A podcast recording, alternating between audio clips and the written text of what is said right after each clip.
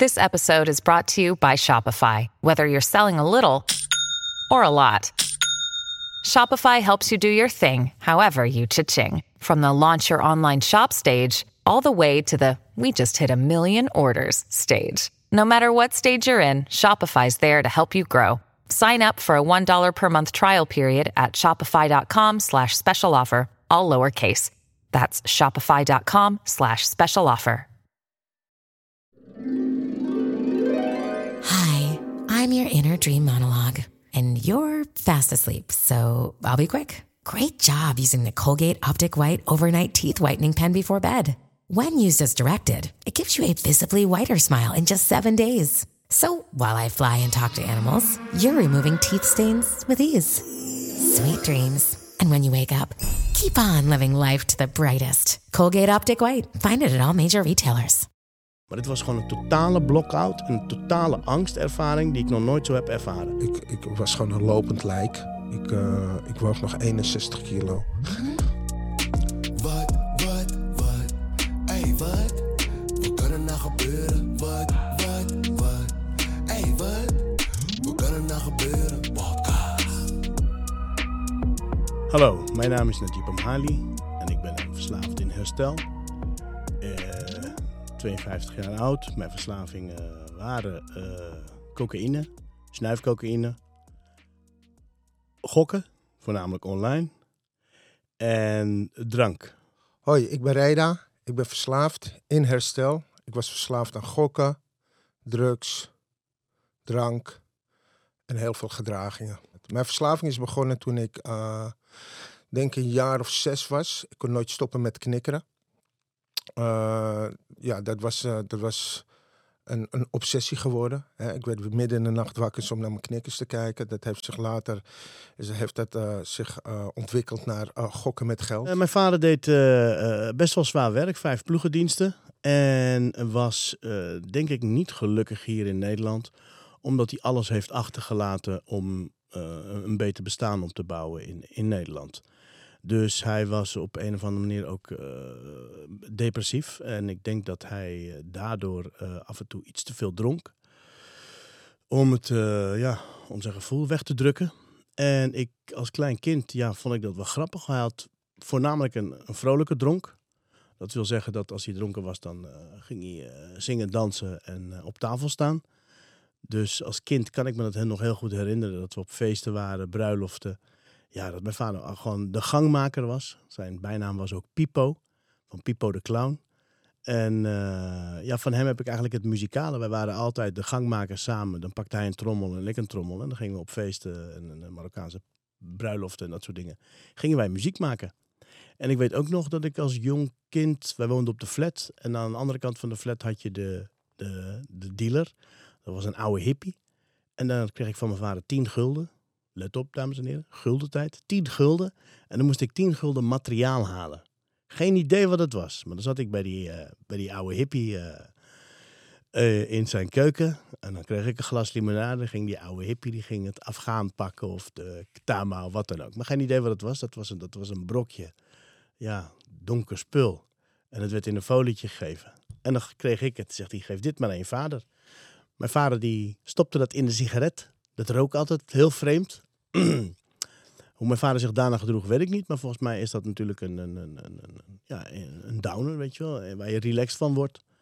Dus ik heb dat als klein kind altijd wel nieuwsgierig gevonden wat het nou precies was. Maar nooit echt geweten, totdat ik een jaar of, denk, ja, 13 was. Dat, dat knikkeren, dat, dat zorgde ervoor dat ik even bevrijd was van mijn gevoelens. Weet je, dat zorgde ervoor dat ik um, ja, in een soort van tunnelvisie terecht kwam. En dan was ik alleen maar bezig met, uh, met uh, knikkeren. Ik kwam er op hele jonge leeftijd achter dat ik niet op een gezonde manier met mijn gevoelens kon omgaan. Bij mij thuis werd er niet over gevoelens gesproken. Dus ik dacht dat dat normaal was. En uh, ja, dat, die gevoelens die kropten zich gewoon op. Hè. Er was heel veel verdriet bij ons thuis, omdat mijn vader op hele jonge leeftijd was overleden. En ehm, ja, toen ik uh, eenmaal uh, drugs begon te gebruiken op mijn elfde, toen uh, waren al die gevoelens van rusteloosheid, angst, lage eigenwaarde en neerslachtigheid, die waren in één keer weg. En toen dacht ik bij mezelf, goh, ik heb iets gevonden, dit ga ik mijn hele leven, ga ik dit blijven doen. Ja, En dan ben je 13 en dan eh, eh, uitproberen eh, een jointje. En dan een enorme lachkick krijgen. Dat je denkt, wat gebeurt hier? Het is volgens mij voor het eerst dat ik onder invloed was en ja, eh, geestverruimende middel nam. En eh, ja, dat was een heel raar effect. En daarna kreeg ik een enorme eh ehm, vreedkick. Dus het was lachen en eten. En dan appte het weer weg. Maar dat was denk ik 13, 14. Ja, één keer in de week, één keer in de twee weken. Het was niet op dagelijkse basis. En ik moest uitkijken, want ik woonde nog thuis. En eh, zij mocht al helemaal niet weten dat ik, eh, dat ik rookte. Want dat eh, vond mijn moeder al heel erg. En laat staan dat ik vertelde dat ik hash rookte. Maar ik merkte wel dat ik een jaar of 16 was, 17. Dat ik in de zakken van mijn vader ging kijken of hij nog wat had. En daar vond ik dus een, dat foliepapiertje met, of dat zakje met, eh, met hash. En dan brokkel ik er wat vanaf en dan nam ik dat mee om zelf te roken. Ik ben begonnen op mijn elfde met, eh, met softdrugs, met drank en, eh, en, en wiet en hash. En op mijn dertiende eh, ben ik gaan snuiven en ben ik pilletjes gaan gebruiken. Partydrugs, zoals ze zeggen. MDMA, pillen, speed. En op mijn vijftiende zat ik, ja, zat ik aan, aan de blokfluit. En de blokfluit, dat is de crackpijp. En toen ging het heel erg hard. Weet je, ik denk 16, 17 en dan eh, ga je naar de discotheek. Bij mij moest het ook allemaal stiekem, want wij, mochten niet, eh, wij mochten niet weg. Tenminste, mijn moeder wist niet waar we heen gingen, maar ik zei, ik zit bij een vriend. Maar dan gingen we naar de discotheek. Zei ze om 12 uur bij thuis, anders doe ik de deur dicht. Nou ja, dat deed ze ook de deur dicht. Toen kwam ik binnen en dan was het half één, half twee. En dan was de deur dicht en dan moest ik aanbellen. En dan ging ik weg.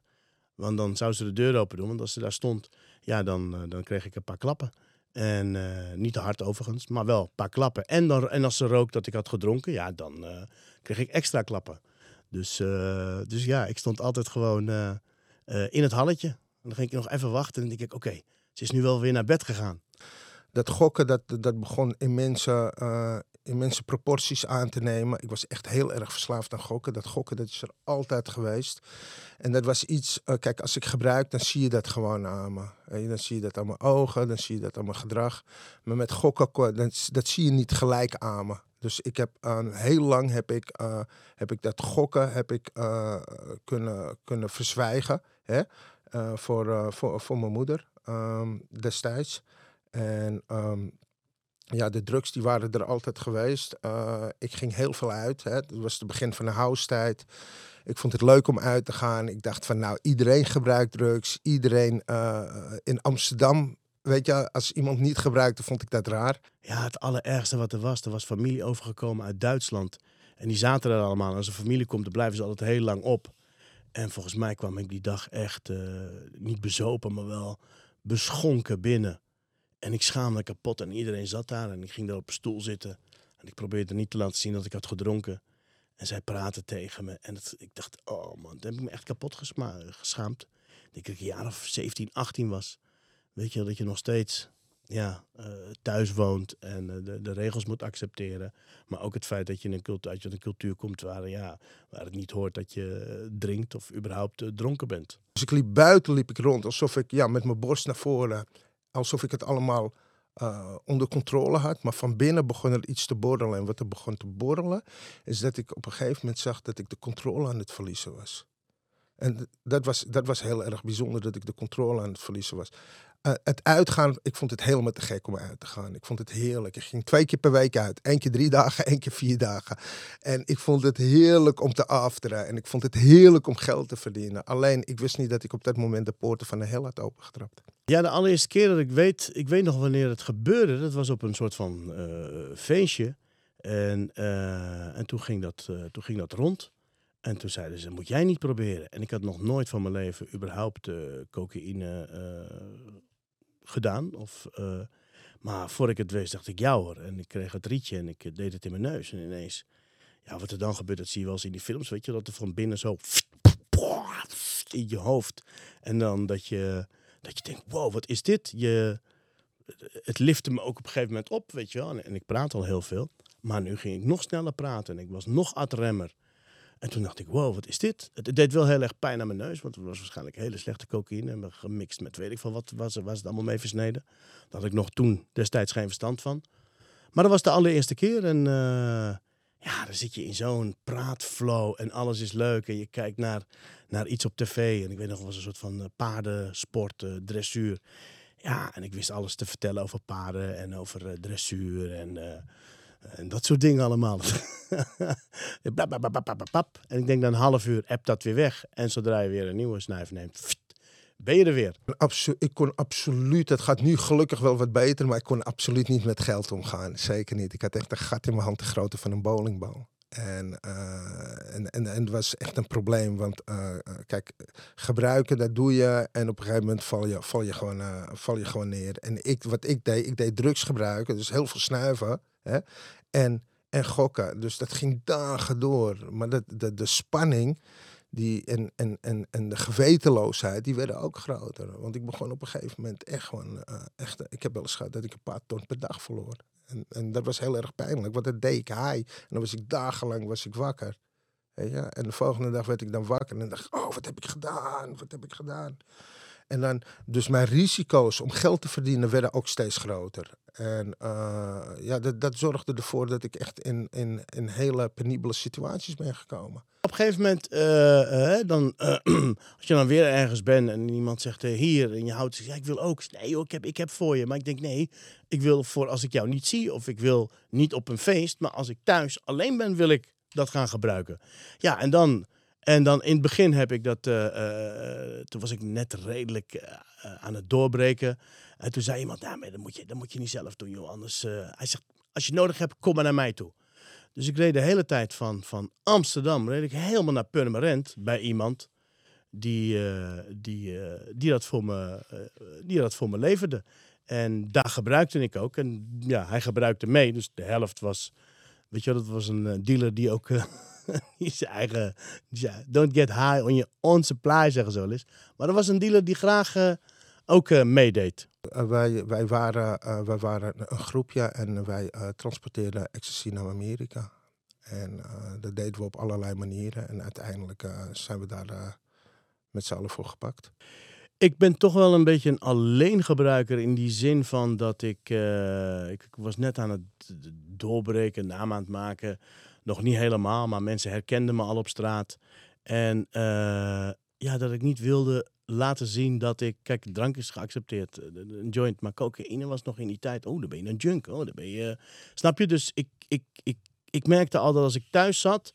En wat ik heel erg eh, creatief was met eh, muziek maar ook met dingen schrijven, dat ik dan veel meer in mijn element was. Dus dat ik dat dan deed. En, eh, en porno kijken natuurlijk, hè. Ja, dat hoorde er ook bij in die tijd. En, maar dat was voor mij veel relaxter. Dus op een plek waar niemand me zag, niemand me aan kon spreken daarover.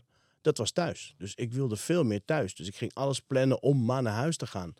Want ehm, ja, meestal als ik dan uitging en ik had een relatie, ja, wist ik, weet je wel, als je om twee uur thuis komt, dan gebeurt er niks, dan zegt ze niks.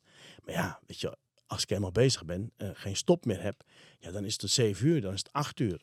Dus weet je, ik kon dat niet maken eigenlijk. En als ik het maakte, dan was er gigantische ruzie en dan ja, werd er niet gesproken voor een maand. En dan kwam het toch weer op, ja, dat komt omdat je gebruikt. En dat wil je niet horen, weet je wel. Je, eh, ik zei, ja, maar iedereen gebruikt. Ja, maar je gebruikt wel heel veel. En dat verstopte ik altijd. Dus ik deed, deed alles een beetje stiekem.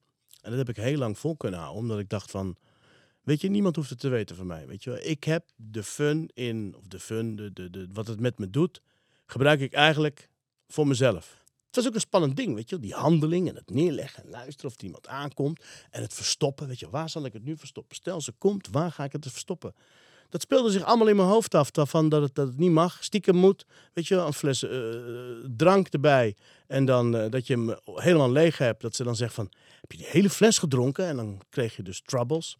Dus ik weet wat ik doe? Als ik die fles leeg heb, vul ik hem met water. En dan leg ik hem neer. En dan zei ze, oh, oh ik dacht dat je ging drinken gisteren. Ja, maar het smaakte niet. Oh, wat goed van je, wat goed. Ja, ja, maar er zat gewoon water in. En... ehm, ja, dat is, ik, ik weet niet, het, het was een soort van spel, handeling.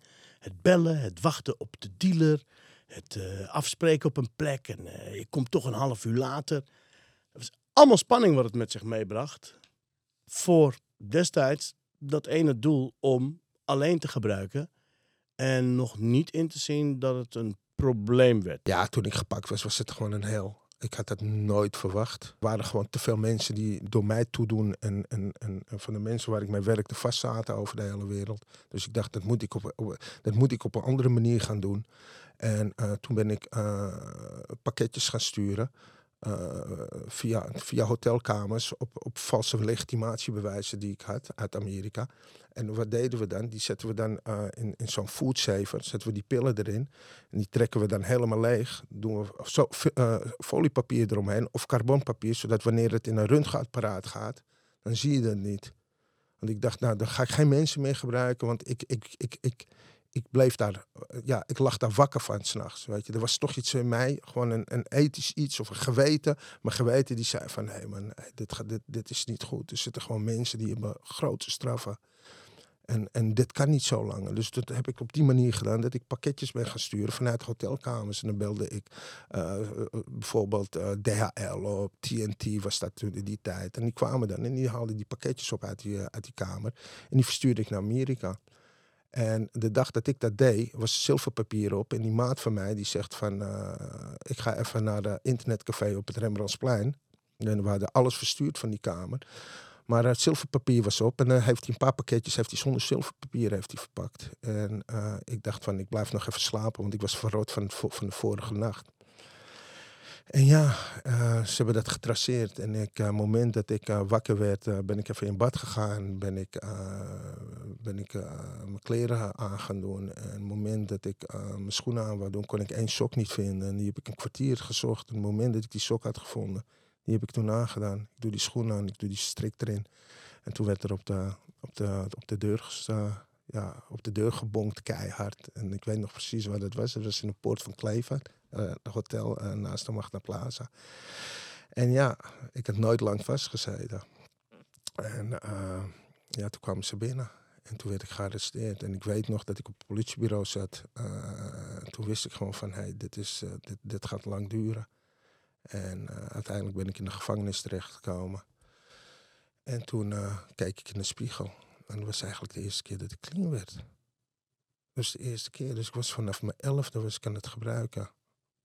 En in één keer was ik clean. In de gevangenis. En toen kwamen al die gevoelens omhoog. Mijn angsten kwamen omhoog. Een lage eigenwaarde. Dus ik keek in de spiegel en ik denk, wie ben jij eigenlijk? Wie ben jij eigenlijk? En het is een hele rare moment om in de gevangenis tot de realisatie te komen dat mijn leven een leugen was. Dat alles wat ik dacht van mezelf niet waar was. En toen werd de angst nog groter. En ik had beloofd, ik ga echt niet gebruiken in de gevangenis. En dat heb ik op een zekere hoogte heb ik dat gedaan. En op een gegeven moment de, kwamen die gevoelens waar ik in eerste instantie door ging gebruiken toen ik elf was. Die leegte, die eenzaamheid, niet weten hoe ik met mijn gevoelens moest omgaan. Dat was op een gegeven moment zo uitgekristalliseerd dat ik weer moest gebruiken. En toen begon het probleem, hoe dat zich aandiende, duidelijk te worden. Dat ik heel erg verslaafd ben. De laatste drie jaar van mijn verslaving was het, eh, was het echt dagelijks. Dagelijks. En ehm, ik eh, moest weer een nieuwe show maken. En ik merkte, dit gaat gewoon niet. En ehm, het, het, het ging op een gegeven moment niet meer. Op een gegeven moment... ehm, op een gegeven moment krijg je ook eh, eh, last van paranoia. Dus je denkt dat je... eh, je- je bent iets aan het doen, maar je denkt dat het anders is. Je denkt dat het publiek iets aan je ziet. Eh, mijn vrouw zag het altijd aan me. Weet je wel, die, die kon het gewoon zien. In één oogopslag kon ze zien dat ik had gebruikt. En, en dat is vervelend. Het is vervelend als je erop wordt aangesproken. Kijk, mensen spreken je al aan op je, wat je doet. Zeg maar met je, met je show of met je verhaal. Maar nu werd ik ook aangesproken op de middelen die ik nam. En eigenlijk mezelf aan het kapotmaken was. En eh, ja, toen ik, eh, toen ik uit de gevangenis kwam, was, eh, was, was eigenlijk alles weg. En ik moest toen opnieuw beginnen. En toen, begon, toen begon de ellende. Want ik had het geld niet meer. Ik had die status niet meer. Ik had die zaak niet meer.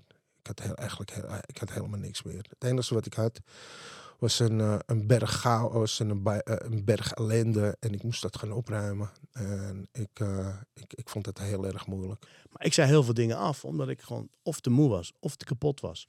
Of dat ze aan me zagen dat ik had gebruikt. En dan vooral bij mijn moeder, dat ik gewoon op zondag was gewoon standaard naar mijn moeder toe eten. Maar ik durfde daar niet, haar niet meer onder ogen te zien, omdat ik gewoon ja, betraande ogen had. En het altijd gooide op ik ben verkouden.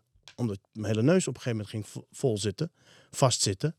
Eh, wat ik eraan over heb gehouden is een, is een gat eh, in mijn neusschotje. Dus er zit, er zit gewoon een gat in. En dat zorgt ervoor dat ik de hele tijd een soort van, eh, ja, mijn ogen niet helder waren. Weet je, ik kan ook op alle foto's zien waar ik heb gebruikt. Als ik als op een première was, waar ik wel nuchter was en waar ik niet nuchter was. En dan schrik ik daar toch van. Er zit een soort van waas overheen, waar ik niet trots op ben. En dat zag mijn vrouw altijd. Ook al zei ik, ook al zei ik van, eh, weet je, dan gaf ik het toe. Ik zei, maar hoe heb je het dan gezien? Want ik heb vanochtend, ik deed ook s'morgens, hè, maakte niet uit wanneer eh, ik er zin in had. Ik, ik snoof wanneer ik eh, daar trek in had. S'morgens om 9 uur had ik gesnoven. Nou, en dan dacht ik om 12 uur, 1 uur 's middags, nu stop ik, want om 5 uur komt ze thuis. Dan zal het wel uitgewerkt zijn. En dan nog kon ze zien. Ik had gewoon heel veel druk van, eh, van, van eh, mijn toenmalige vriendin. En, en van mijn, van mijn, ik zag het verdriet van mijn moeder. Ik dacht, ik moet dit gaan doen. En dat heb ik jarenlang, ben, ik aan, ben ik klinieken ingegaan. Ehm, eh, niet voor mezelf, maar om, om anderen tevreden te stellen. En ik zag echt mensen ook dingen delen in, in klinieken, in groepen. Dat, en, en, en die begonnen dingen te delen. En dat ik dacht van, nou, dat zou ik nooit vertellen aan iemand. Dat als ik zoiets zou meemaken, dan, had, dan zou ik dat eh, eh, met, me, met me mee het graf innemen. En wat er gebeurde is dat die mensen, die bleven clean. Maar ik was vergeten dat ik zelf ook met heel veel geheimen rondliep. Weet je? En waar ik niet over durfde te delen. Dingen die zijn gebeurd, ook in het verleden. En eh, ze zeggen het ook, g- geheimen groeien in het donker. Weet je? En ik had heel veel eh, geheimen, dus het was bij mij heel, veel, heel erg donker. Ik zat in de spiegel te kijken, wat ziet men nu dat ik heb gebruikt? Ik zag het niet, maar sommige mensen zagen het wel. Dat je pupillen wat groter worden en dat soort dingen. Maar als je op een podium staat en je hebt daar eh, 800, 900 man en die kijken je allemaal aan. Maar die, die kijken sowieso al. Maar nu denk je, wat kijken ze? Het speelt heel raar in je hoofd. Ik denk dat ik niet vaak, maar wel een aantal keren heb gebruikt. En één keer was denk ik in, in Apeldoorn, daar weet ik nog heel goed. En daar werd ik paranoia, omdat ik daar mijn tekst kwijtraakte. En normaal gebeurt dat dat je denkt, "Eh, waar ben ik? En dan zegt de technicus, eh, je vertelde over die beer. Weet je wel, dat, dat kan gebeuren. Dat is gewoon heel menselijk. Maar dat ik zeg, waar ben ik? En ik heb het idee dat de technicus het ook niet meer volgde. En het is doodstil. En het duurt misschien 30 seconden, of nou niet eens 15 seconden, maar dat lijkt heel lang te duren. Dat je in paniek raakt. En dat ik een soort van druppel gewoon voel langs mijn neus komen. Dat ik denk, oh shit, er komt nu wat uit. Dat is het dus. En mensen kijken je aan. Ik zeg, ik ben zo terug. Dus ik rende naar dinges toe. Naar de, naar, de, naar de wc om te kijken. Want het was gewoon water, weet je. En ik kom terug. En op dat moment komt dat weer terug. En ik ren weer terug. En dat was de allereerste keer dat ik denk door, eh, door, eh, door gebruik... dat er iets gebeurde. eh, wat ik, eh, ja, waar ik ja, gewoon heel eng. Gewoon een heel eng gevoel dat je het gewoon even niet weet. En, nogmaals, het is heel menselijk als je iets even niet weet. Of eh, wat was ik nou mee bezig? Maar dit was gewoon een totale block-out. en Een totale angstervaring die ik nog nooit zo heb ervaren. En die kwamen steeds vaker. En niet alleen op het podium, maar die kwamen ook thuis. Als ik eh, eh, eh, op de camera aan het kijken was. En ik weet niet of mensen, als je een camera hebt, camerabeelden en je zoomt in, dan wordt het digitale beeld, gaat op een gegeven moment zo bewegen. Nou, ik zag gewoon iemand in de bosjes die de hele tijd zo deed. Nou, daar heb ik dan vier uur naar gekeken. En het was bijna elke avond raak. En dan denk je, oké, er gebeurt iets met me wat niet goed is. En godzijdank nog steeds niet het gevaar. Maar wel, ik ben wel in een paranoïde toestand met kinderen. En dat vond ik, dat, daar heb ik heel veel spijt van. Dat ik gewoon mijn kinderen eigenlijk, door middel hoe ik was, in gevaar heb gebracht. Heb het één keer gehad dat ik eh, eh, eh, op die, weer op die, want die camera's werden een soort van obsessie. Want ik dacht, ja, er komt iemand of straks komt er een controle van politie of iemand heeft me verraden of de dealer is gepakt en die heeft gezegd, ja, hij gebruikt. Dus ik was continu met die camera's bezig en het was gewoon overdag. Mijn vrouw was naar de werk.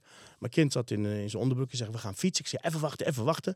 Papa ging nog een snuif nemen en ik kijk op die camera en ik zie gewoon echt iemand in de straat, die doet gewoon dit zo en die kijkt zo naar huizen. En ik denk, dat is hem.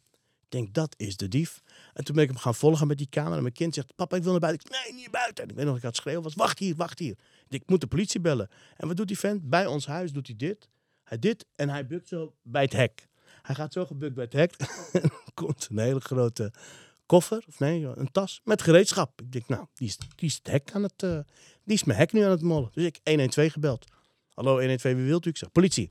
Eh, wat is de melding? Ik zeg, ja, er zit hier een inbreker hij zit nu bij mijn dingest. Oké, we komen eraan. Ik mijn kind in en ik zit zo te kijken. Ik wat doet hij daar? En ik zag hem echt met de sleutel zo bij het hek. Ik denk, oh fuck, die komt naar binnen. Toen ben ik naar binnen gelopen en ik had zo'n hele grote, heet zo'n ding? Een kapmes. Zo heet dat mensen, een kapmes. Maar die was niet scherp. Die heb ik nu wel scherp gemaakt. Voor als je denkt, ik kom straks bij jeep binnen. Maar die was niet scherp, weet je. Ik koop zo'n kapmes bij de, bij de dumpstore, maar die was nog niet scherp. Die had ik vast. En mijn kind had ik in een, die strampte er helemaal niks van. Ik zeg, daar blijven. Ik denk, ja, als die komt, weet je wel, via tuin, ja, dan krijgt hij een klap. En op een gegeven moment, ik ga toch terugkijken op die camerabeelden. Waar komt die man nou vandaan, weet je wel? Waar heeft hij zijn auto geparkeerd? Dus ik kan met mijn camera kan ik terugkijken. En ik zie dat die auto zo komt, zo, die, die zag ik net niet. En ik zie dat hij dus bij alle huizen dit doet. Maar hij draait zich op een gegeven moment om zo. En ik zie achter op zijn jas heel groot staan, Ziggo. Ik denk, Ziggo? En daar waar hij naar beneden ging bij mijn hek, daar zit zo'n Ziggo-kast. maar dan was al te laat. Toen ik terug naar het beeld, hij staat er nog steeds. Toen zag ik een politiewagen zo heel langzaam naar hem toe gaan. Nou, die gingen met hem praten en die kwamen dan bij mij aanbellen, omdat ze wisten wie had gebeld. Dus ik stond daar in mijn onderbroek. Ik ging heel snel terug naar het ding. Weg, niet zitten koken. Ja, echt met zo'n kloppend hart. Uh, je had uh, gebeld. Ik zei, ja, ja. Uh, goed, die agenten kennen me. Hij zegt, nou, die man van Ziggo. Ik zeg, oh ja, stom, stom. Sorry dat ik heb gebeld. Ze, nee, nee, is goed dat u belt hoor. Als u echt iets verdacht ziet, dan uh, moet u bellen. Dus mijn, mijn terugvallen, die werden, die werden korter, maar excessiever. Die werden alleen maar heftiger. En ondertussen waren mensen om me heen aan het sterven van, van de verslaving. En ik dacht bij mezelf, dat gaat mij nooit gebeuren. Ik, ik heb uh, uiteindelijk, het, om, omdat ik, ik, ik vind het heel belangrijk om dit stuk uit te leggen. Hè. Uh, verslaving is een progressieve ziekte. Dus ik, had echt, ik ben drugs gaan gebruiken waar ik nooit van dacht van dat ik ze zou gaan gebruiken. Ik heb uh, op een gegeven moment aan de crystal meth gezeten. Weet je, ik, ik, was bijna dood. Ik was bijna dood. Ik ben uiteindelijk geëindigd. Hè? Nog ineens geëindigd. Ik ben uiteindelijk heroïne gaan gebruiken en zelfs gaan spuiten. En dan zou je denken van, nou, hier stopt het. Nee, ik, ik was gewoon echt in de band van de verslaving. Ik was gewoon helemaal vastgegrepen. En ik kon aan geen één kant meer loskomen. En dat komt gewoon puur omdat ik uh, ja, niet bereid was om, om eerlijk te worden. Zeg ook wel dat je ik probeer alle ballen hoog te houden. Op een gegeven moment gaan de ballen vallen natuurlijk. Ik bedoel, als jij moe bent met deze arm, dan gaan de ballen vallen. En dan ja, zien mensen dat er iets aan de hand is. En die, weet je wel, allemaal liefdevolle mensen nogmaals, die ik allemaal uh, weg heb geduwd en heb gezegd, ah, dat is niet waar, man. En ja, die gaan op een gegeven moment, weet je wel, toch proberen een gesprek met me aan te gaan. En, uh, en, en dat zeg ik, ja, ik weet het. Weet je wel, iets wat, wat de verslaafde dat zegt, ja, ik weet het. Weet je wel. Ja, als je het weet, waarom doe je het dan niet? Op een gegeven moment kwam het ook van andere kanten. Weet je wel, dat ik in een televisieprogramma was en dat die producent vroeg, heb jij er is iets met je, heb je gebruikt? Nee, ik heb niet goed geslapen. Op een gegeven moment stapelt zich dat op. Ja, dan moet je er wat aan gaan doen. Dus ik beloofde ook om er wat aan te gaan doen. Mijn moeder was verdrietig. Ga dan naar een dokter, zegt mijn moeder. Mijn vrouw was radeloos. Dus ik deed het eigenlijk, weet je wel, wat je vaker hoort, voor hun. Wel, eigenlijk om van het gezeik af te zeggen, om het zo maar te zeggen, weet je wel. Oké, okay, ik, ben, ik ben niet verslaafd, ga ik nu bewijzen. Dus ik naar de kliniek, nou, het ging uh, goed. Ik kwam terug. Dat heeft zes maanden geduurd, weet je wel. Alleen ik ging naar een kliniek en toen dacht ik, oké, nou zie ik heb een maand niks gebruikt. Ik kan het. En het ging goed en ik ben wezen sporten, morgens vroeg opstaan. Ik zat iedereen op te jutten en kom op jongens, we moeten ervoor gaan en positief. En hoefde maar iets te gebeuren. En bij mij was het, ik kreeg een zweepslag waardoor ik niet meer kon sporten. En eigenlijk weer uh, ja, veel thuis zat. En ja, geloof het of niet, je zit veel thuis en dan belt de dealer natuurlijk, want de dealer heb je al heel lang afscheid van genomen. Gaat het goed? Ja, maar natuurlijk gaat het goed, man. Weet je, je bent toch ook een inkomstenbron van zo'n man. Weet je, als jij 600, 700 euro aan, uh, aan drugs per week uh, uh, afneemt bij iemand, maal vier, dat is een behoorlijk bedrag wat hij mist. Dus dan denk je, zie je, ik heb het zes maanden volgehouden. Het kan best één keer. En dat is mijn grootste fout geweest, nu al vier, vijf keer. Dat ik in herstel kwam bij een kliniek, een maand, drie, vier maanden niks gebruikte. Dan die ene keer dacht, ik kan best een drankje doen. Ja, en dan gaat het fout. Ik, ik was gewoon een lopend lijk. Ik, eh, ik woog nog 61 kilo.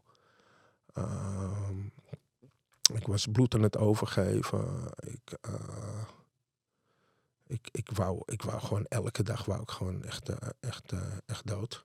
Ik, ik, ik dacht van, als ik nu niet meer wakker word, maakt het mij niet uit. Dit is, dit is geen leven. En ik was ook nog zo gedemoraliseerd, omdat ik dacht van, beter ben ik er niet meer. Dan, zijn, dan, zijn, dan, hebben mijn dierbaren hebben rust. En dat, dat was gewoon echt een denkfout. Want ik denk dat ik ze daarna, als ik er niet, niet meer was geweest, alleen maar nog meer, met nog meer pijn en frustratie en leegte zou, zou achterlaten.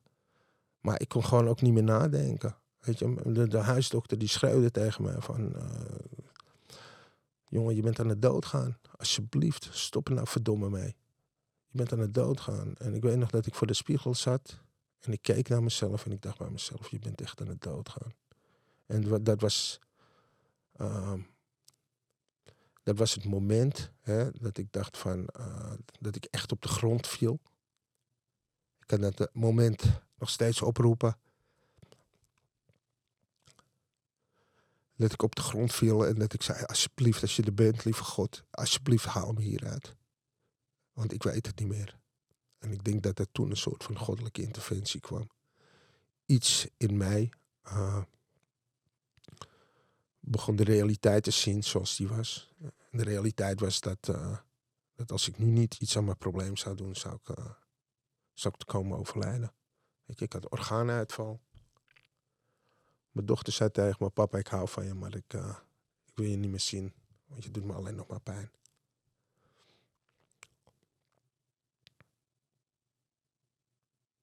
En dat was voor mij echt het moment dat ik, eh, dat ik de schep uit mijn handen eh, heb gegooid.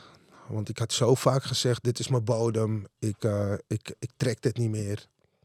Dit is de laatste keer. Ik heb mijn lesje wel geleerd. Ik heb mijn bodem weer bereikt. Maar zoals ik altijd zeg, elke bodem heeft nog een luik. En toen heb ik één ding aan mezelf beloofd. Als ik hieruit kom, ga ik mensen helpen. De keren dat ik, weer, dat ik een terugval kreeg en weer naar de kliniek ging, koos ik ervoor dat het wel eh, eh, eh, anoniem was, maar niet meer zo anoniem. Weet je, omdat ik dacht van, luister, ehm, ik, ondertussen had ik boeken gelezen van andere bekenden die ook verslaafd waren. En dat inspireerde mij. Maar ik durfde nog niet te zeggen, jongens, ik ben hartstikke verslaafd. En, eh, nee, maar wel dat ik dacht van, ja, weet je, eh, fuck it. Ik, ik ga niet meer in een privé ding. Ik wil ook gewone mensen. Hoe doen die dat dan? Want ik zat in, in het buitenland en er was toen ook, eh, alles was in het Engels. Nou is mijn Engels wel oké. Maar toch, ik wilde verhalen horen als ik straks terug ben in Nederland. hoe doen jullie dat dan? Maar dat was toch raar, weet je, omdat je dan toch, ja, zo wordt bekeken. Hé, hey, jij. En ik heb het best wel veel geheim kunnen houden. Maar ik kwam er ook mensen tegen die ik op feesten tegenkwam. En die mij vertelden, ja man, nou, toen was je echt ver heen. Ja, serieus. Wat ik me gewoon niet meer kan herinneren.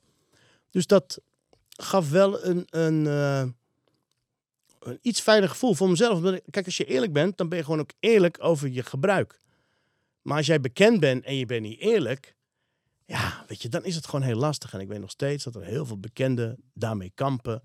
Dat ze heel graag naar buiten willen, maar dat ze bang zijn voor wat mensen gaan zeggen. Dat ze bang zijn wat de fans gaan zeggen. Terwijl ik ze kan vertellen, weet je, en dat hebben we ook met, met, met eh, andere bekende vrienden die pas later naar buiten zijn gekomen. Die hebben het allemaal zelf meegemaakt. Maar ik geloof heel graag in die mensen dat ze denken: oh man, dit is zo moeilijk. Ja, het lijkt heel moeilijk, maar geloof me, het is een enorme opluchting. De laatste, eh, de laatste keer eh, was, ben, ik, eh, ben ik toen opgenomen geweest. En toen, toen was ik lichamelijk verslaafd. Hè. Dat, is, dat is dus lichamelijk verslaafd. Dat houdt in gewoon als je niet op de juiste manier afkikt, kan je een insult krijgen.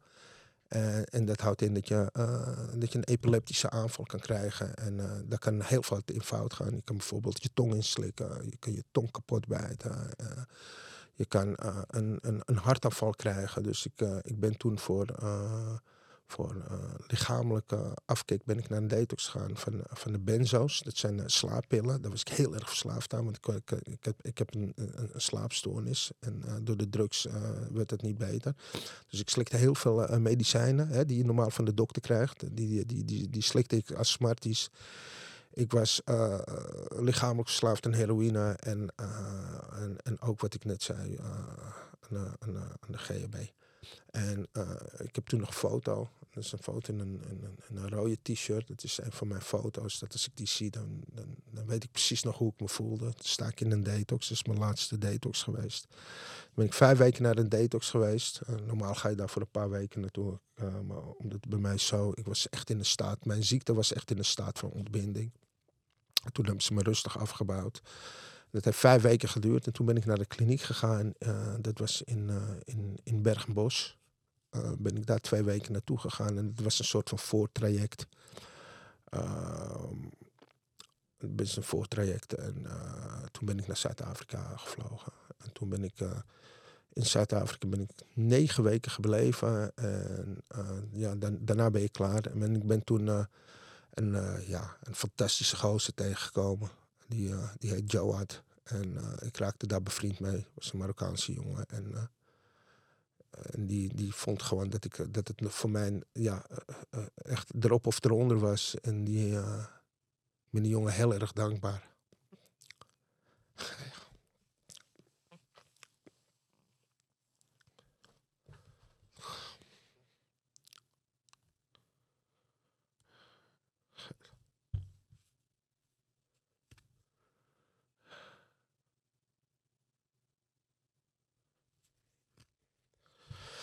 Ja, poeh.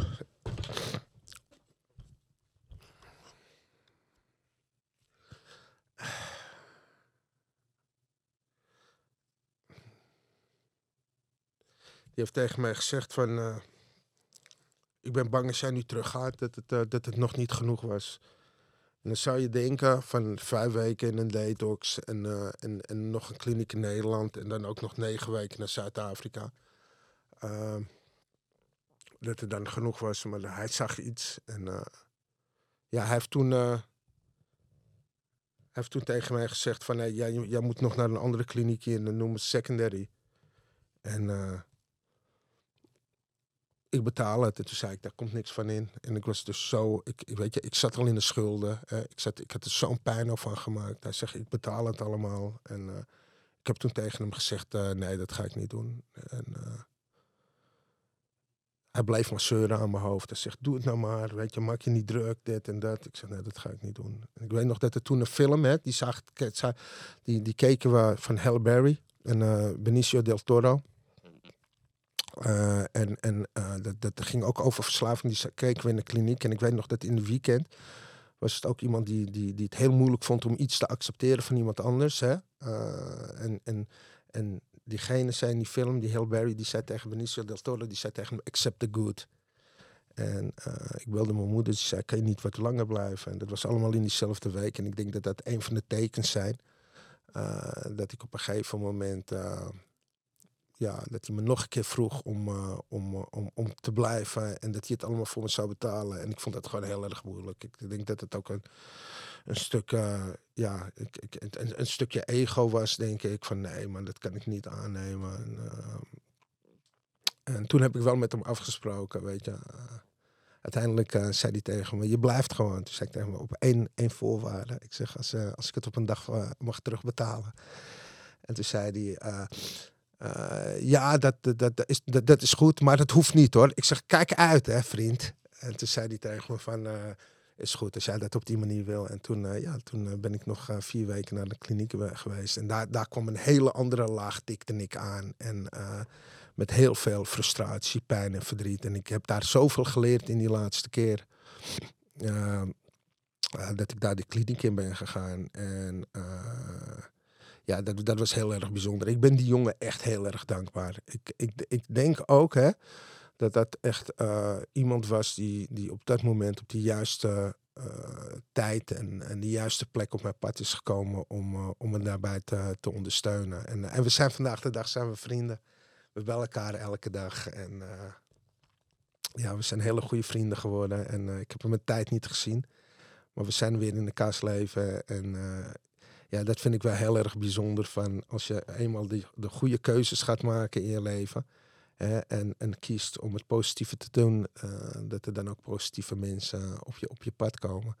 Ze zeggen ook, je moet één ding veranderen en dat is alles. Weet je? En het klinkt heel groot en raar, en, maar er zit echt zoveel in, in als jij er echt klaar voor bent, die knop omzet en echt je best gaat doen. Want ik heb het ook vaak gedaan. Ik zeg, ja, maar ik heb mijn best gedaan. Maar heb je dit gedaan? Nee. Heb je dat gedaan? Nee. Weet je, je zegt, je liegt tegen jezelf. Ja, maar ik heb er alles aan gedaan. Ik denk niet dat je er alles aan hebt gedaan. Want als je er echt alles aan, aan hebt gedaan, dan weet ik zeker dat het gaat werken. En dat jij het ook kan. Dat wat ik heb, dat kan je ook krijgen. Dus voor de mensen die, die, die twijfelen, hè, maak gewoon die stap, die eerste stap. Want je bent gewoon niet alleen en er is gewoon genoeg hulp. Het is echt mogelijk om van het probleem van verslaving in de oplossing van herstel te komen. Maar alleen gaat het je niet lukken. Je kan niet met hetzelfde hoofd waar je de problemen mee hebt veroorzaakt, de oplossingen vinden. Het is, dat is onmogelijk. En soms zal je zien dat het heel eventjes lukt, maar dan val je terug in je oude gedrag en zelfs nog erger. Het is mogelijk om een, om een leven te leiden vol met moed en hoop en rust. En vooral vertrouwen. Maar de enige die dat kan doen, dat ben je zelf.